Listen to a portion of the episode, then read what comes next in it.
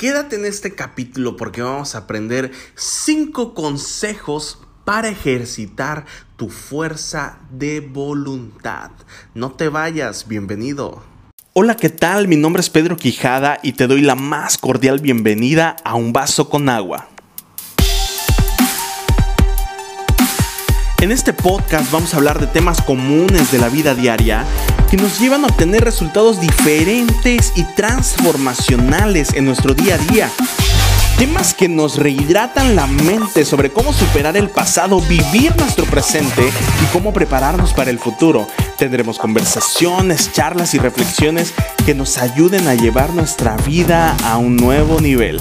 Así que prepara tus oídos y tu mente, dispón tu corazón para refrescarte y tomarte 1, 2 o 3 o los vasos con agua que tú necesites. Arrancamos con toda la actitud y bienvenidos. Muchas gracias por tomarte el tiempo de escuchar Vaso con Agua, y en este episodio vamos a hablar de 5 consejos para ejercitar nuestra fuerza de voluntad. Yo creo que todos batallamos en algún momento con el cansancio, con la pereza o con cosas que no nos permiten avanzar, y ahí necesitamos aplicar la fuerza de voluntad para salir adelante con nuestros proyectos y con nuestros propósitos. Y es que ahora en la cuarentena he estado leyendo un libro muy bueno que se llama Crear o Reventar, del autor Facundo Arena, y espero que estos consejos te ayuden a ti tanto como a mí. Y en el punto número 1 nos habla que la fuerza de voluntad es como un músculo que mientras más lo entrenemos, más disponible va a estar para el momento que nosotros lo vayamos a necesitar, o sobre todo cuando luchemos contra la pereza, el aburrimiento o las distracciones.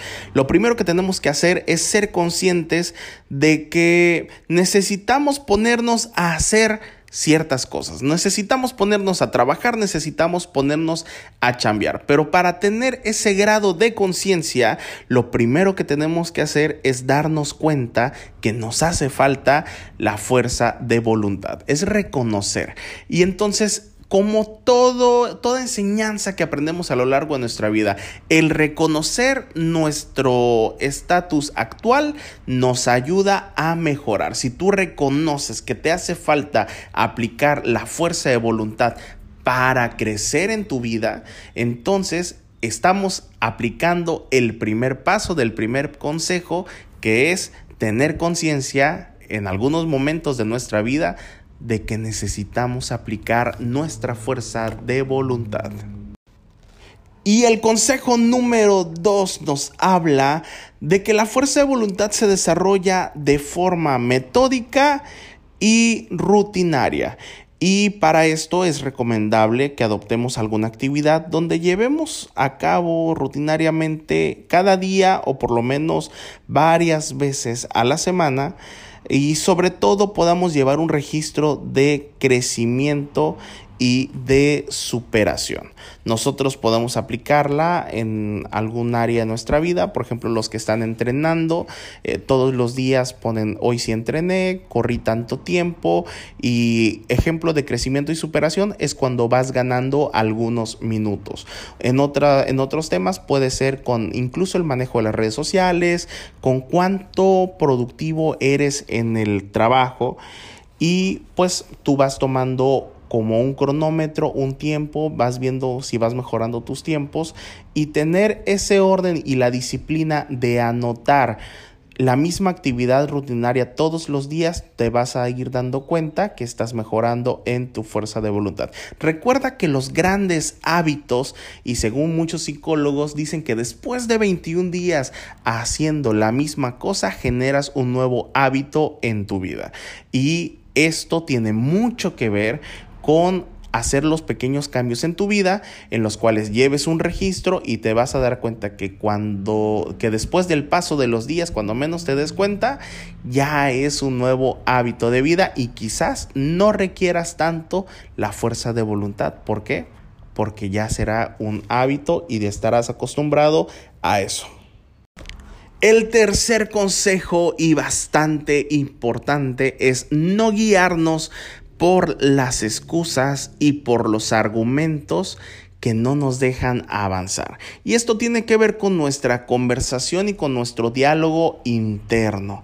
Tiene mucho que ver con preguntarnos a nosotros mismos quién es el que está hablando, si es la parte que nos está animando o la parte que tiene que ver con nuestros miedos, con nuestros desánimos o inseguridades. Tiene que ver con algo muy parecido al angelito y al diablito. Cuando tú estás escuchando dentro de ti tus ideas, que si esta idea te ayuda a mejorar o la otra idea te ayuda a retroceder, identificar esos argumentos van a hacerte que tengas más claridad al momento de decidir por qué tienes pereza o por qué no quieres hacer algo, y ahí vas a decir no, voy a quitarme esto que me está estorbando y entonces voy a poner manos a la obra, y ahí es donde aplicarás tu fuerza de voluntad. El hecho que tú descubras cuáles son las excusas que estás tomando todos los días, vas a tener muy en cuenta que tienes que trabajar con eso. Recuerda que tiene que ver con el dominio propio y tiene que ver con tu conversación interna para que tú puedas deshacerte de lo que no te sirve dentro de ti y puedas trabajar con lo que sí te sirve. Dile adiós a las excusas y dile adiós a los argumentos que no nos dejan avanzar. El consejo número 4 y muy importante, y es como en todo entrenamiento, la importancia siempre es esforzarse cada día un poco más y nunca abandonar en el momento en el que nos cansamos, porque si lo hacemos nunca seremos más fuerte. Qué importante es perseverar, qué importante es insistir y qué importante es persistir a pesar de los cansancios, de las excusas, de los argumentos. Aunque sintamos que ya no podemos más, aunque queramos tirar la toalla, recuerda, esfuérzate un poquito más. Saca ese grado de valentía que está en ti, saca esas fuerzas. Tú te das cuenta que a veces salen fuerzas de ti cuando ya no hay más. Échale ganas un poquito más y entonces vas a ir mejorando poco a poco la fuerza de voluntad. Tú mismo sabrás cuando tienes que pararle, porque no te vas a poner pues también vulnerable en tu integridad física o mental o algo, pero cuando tú sientas que no puedes más, échale ganas un poquito más y después paras. Y al día siguiente sientes que ya no puedes más, échale ganas otro poquito más y luego un poquito más y listo, paras. Entonces, el trabajar de forma progresiva de poco a poco te va a ayudar a mejorar tu fuerza de voluntad. Y el punto número 5, pero no por eso es el menos importante, es saber asegurarnos que nuestros primeros pasos siempre sean pequeños pasos. Los grandes saltos requieren una cantidad muy importante de energía y sobre todo de valentía que a veces no siempre tenemos a nuestra disposición. Dar pequeños pasos y tenernos paciencia, sobre todo confiar en que estamos en el camino correcto a la hora de salir a entrenar en cualquier área de tu vida, la fuerza de voluntad, te vas a dar cuenta que vas a ir mejorando un poco más. No queramos comernos el mundo en un solo bocado. Siempre busquemos crecer y comenzar con cosas pequeñas y ir trabajando de menos a más. A veces cuando comenzamos o queremos hacer grandes cosas con la fuerza de voluntad desde lo grande, luego nos vamos a cansar, nos frustramos y hasta nos podemos traumar con ciertas cosas en la vida.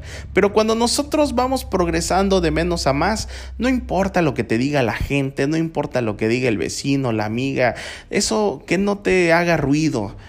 Deja esos argumentos, esas excusas que vimos en los consejos anteriores. Es muy importante que persistamos de poquito en poquito, comencemos con algo pequeño y vayamos creciendo hasta que podamos vencer al desánimo, vencer al cansancio y vencer las cosas que nos están dejando en el mismo lugar. Cuando menos te des cuenta, has mejorado en tener una fuerza de voluntad. Y si tú te das cuenta, los 5 consejos se resumen en tener disciplina en la mente, en nuestras acciones, en el tiempo, en superarse de poco en poco, de esforzarse e ir de menos a más. Así que espero que estos consejos te hayan servido tanto y podamos aplicarlo todos los días en nuestra vida.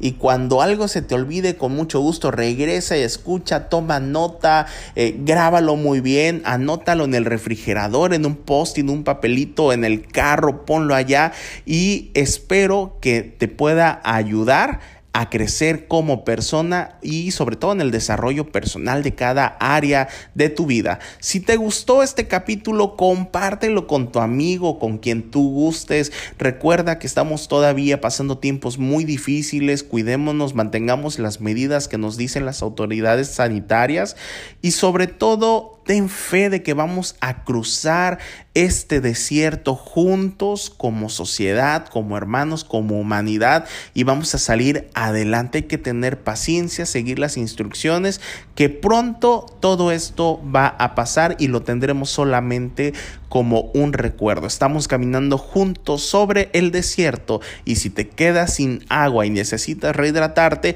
aquí en este lugar tienes un vaso de agua que espero que sea de gran bendición y que te sepa a vida. Muchas gracias y nos vemos hasta el siguiente episodio de Un Vaso con Agua.